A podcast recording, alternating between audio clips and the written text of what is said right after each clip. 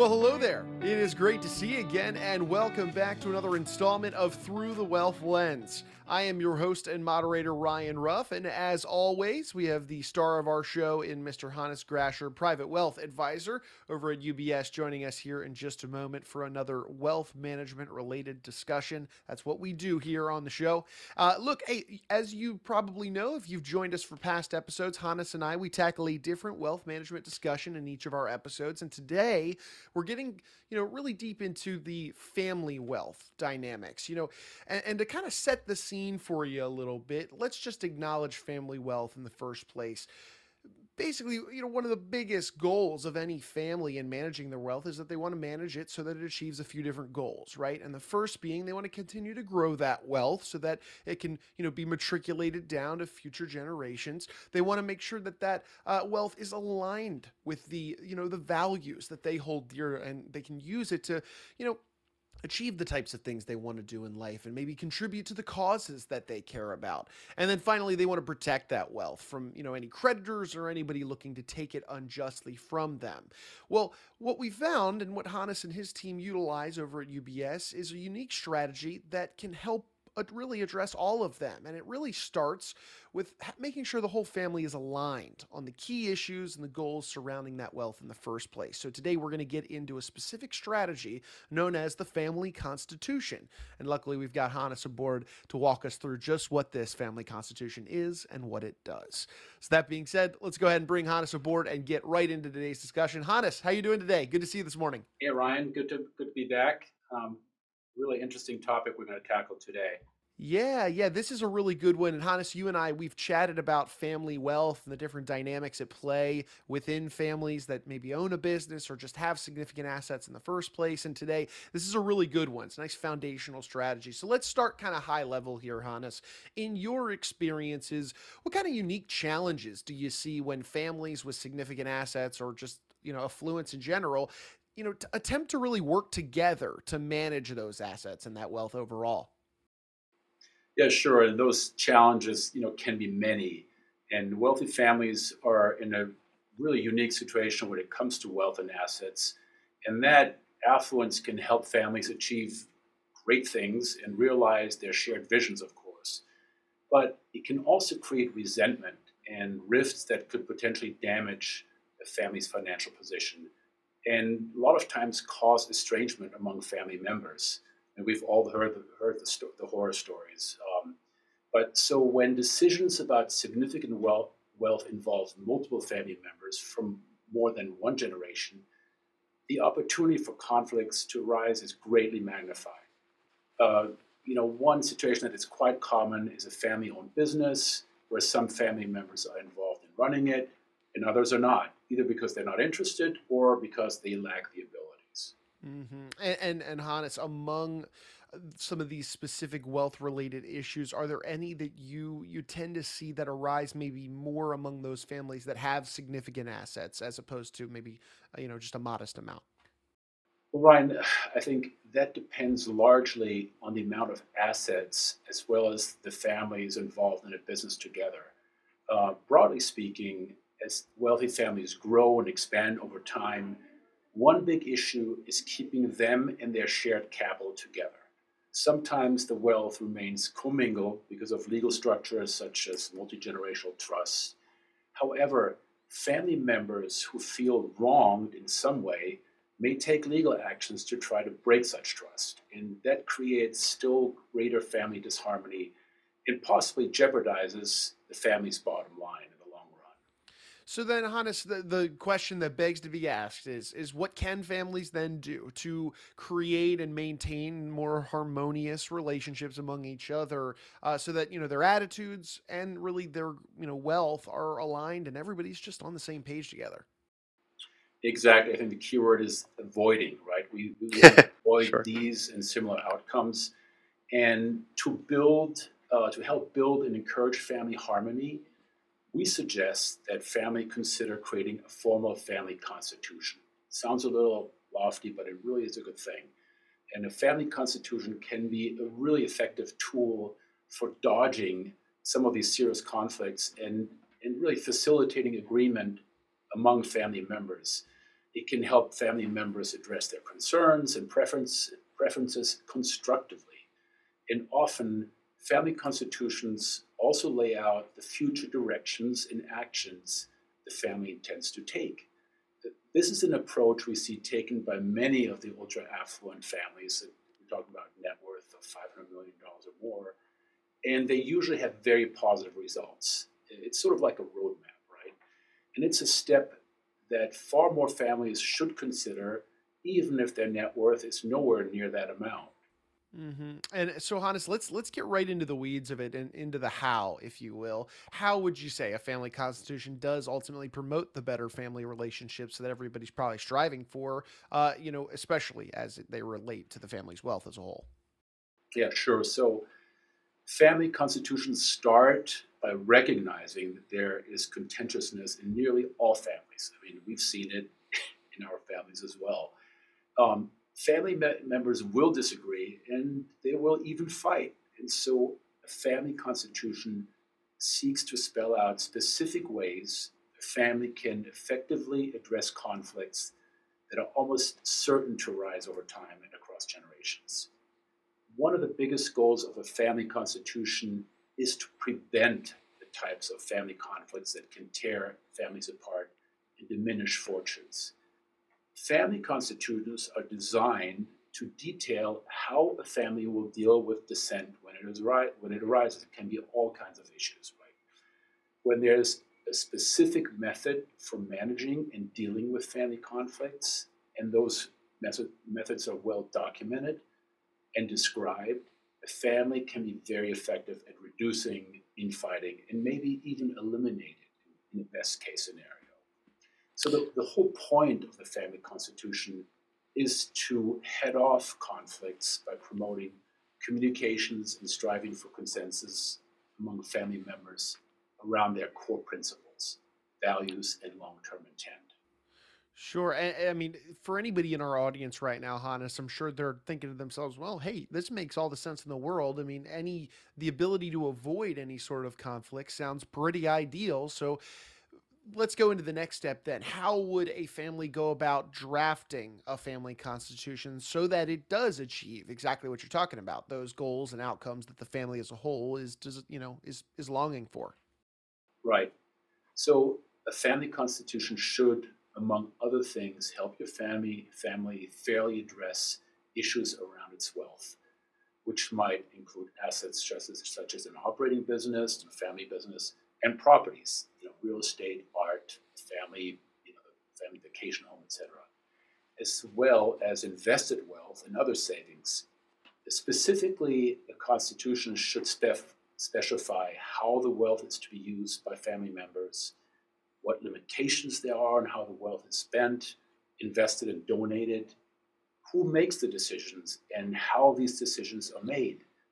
Then, also, how family members can provide input or impact the decision making around the distribution, distribution and use of the wealth.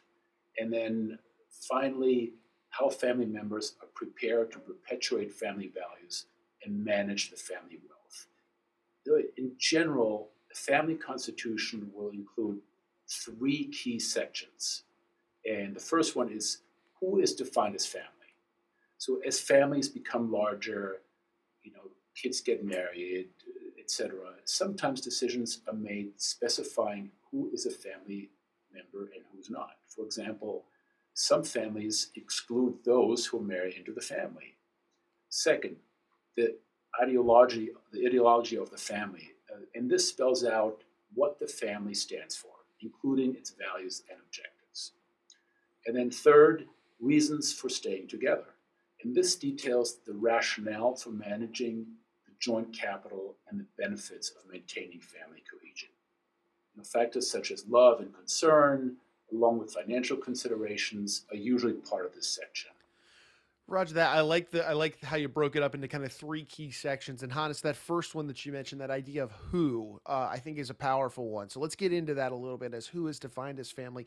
Who, in your eyes, from a given family, should be involved in you know discussing these issues and then creating and ultimately drafting that document.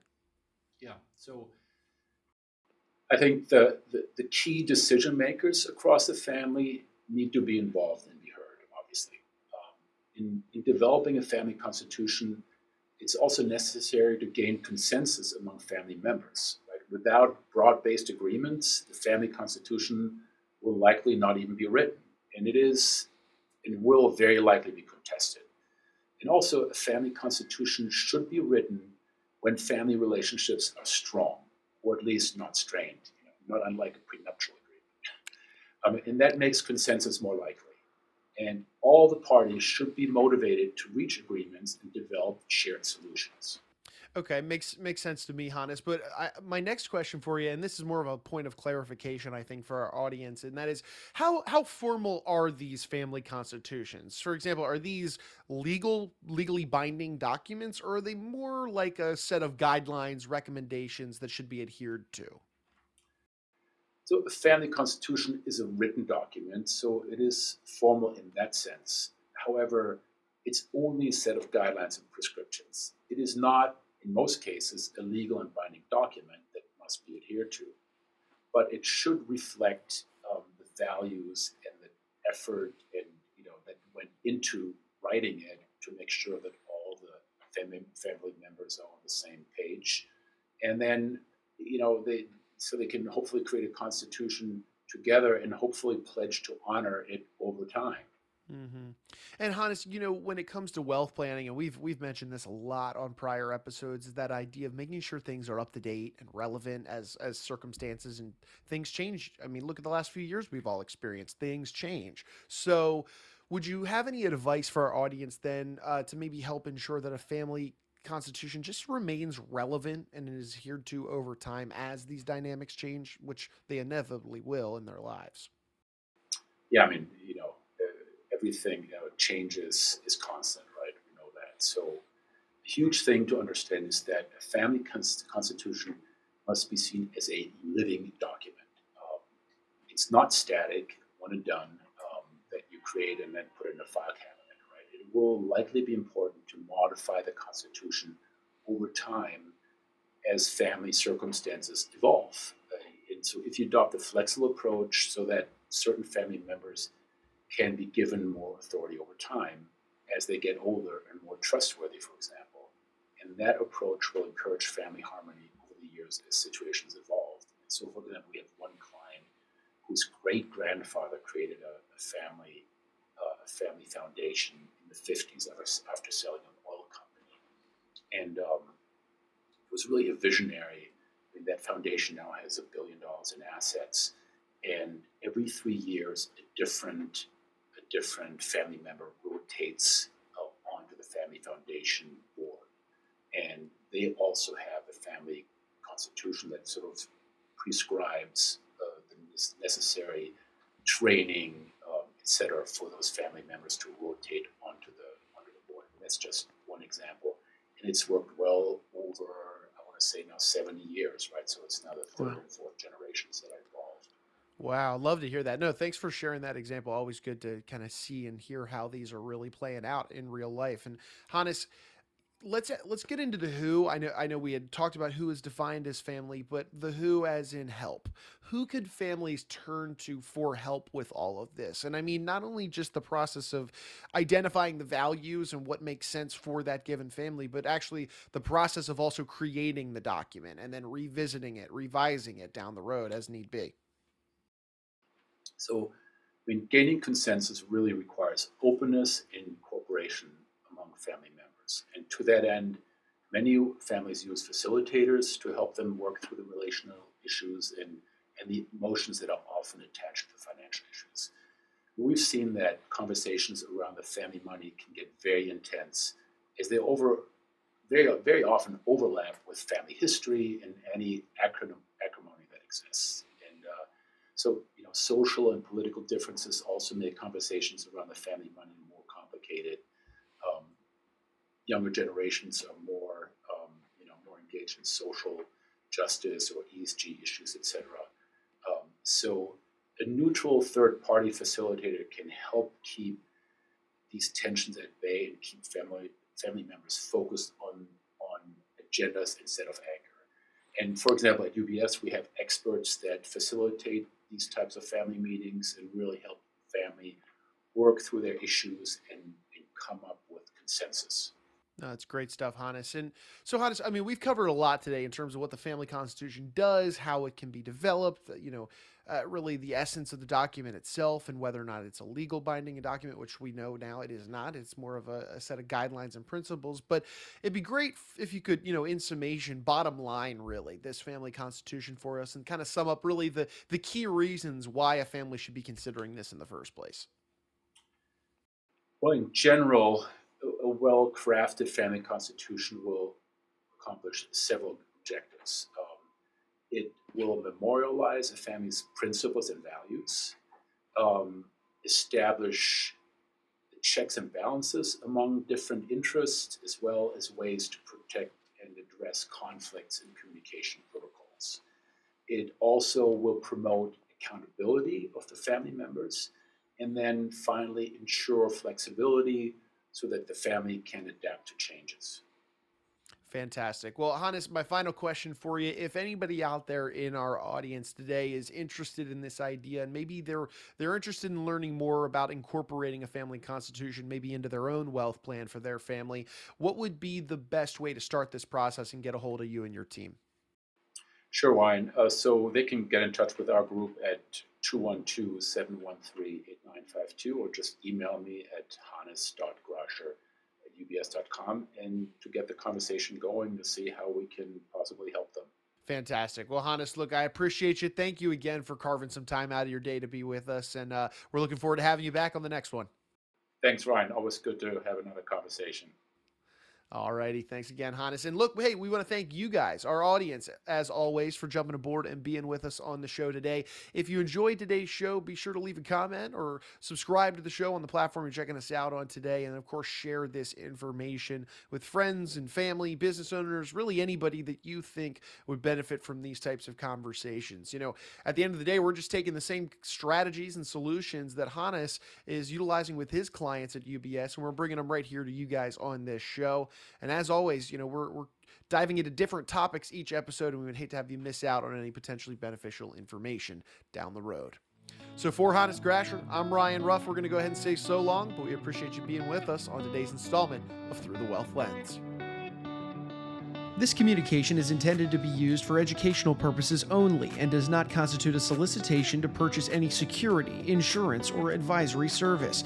Past performance is no guarantee of future results. An investment in any security involves significant risks, and any investment may lose value. Refer to all risk disclosures related to each security product carefully before investing. This commentary is for informational and educational purposes only and should not be relied upon as investment advice or the basis for making any investment decisions.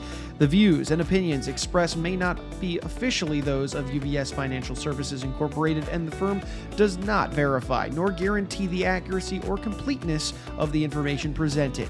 As a firm providing wealth management services to clients, UBS Financial Services Incorporated offers investment advisory services in its capacity as an SEC registered investment advisor and brokerage services in its capacity as an SEC registered broker dealer.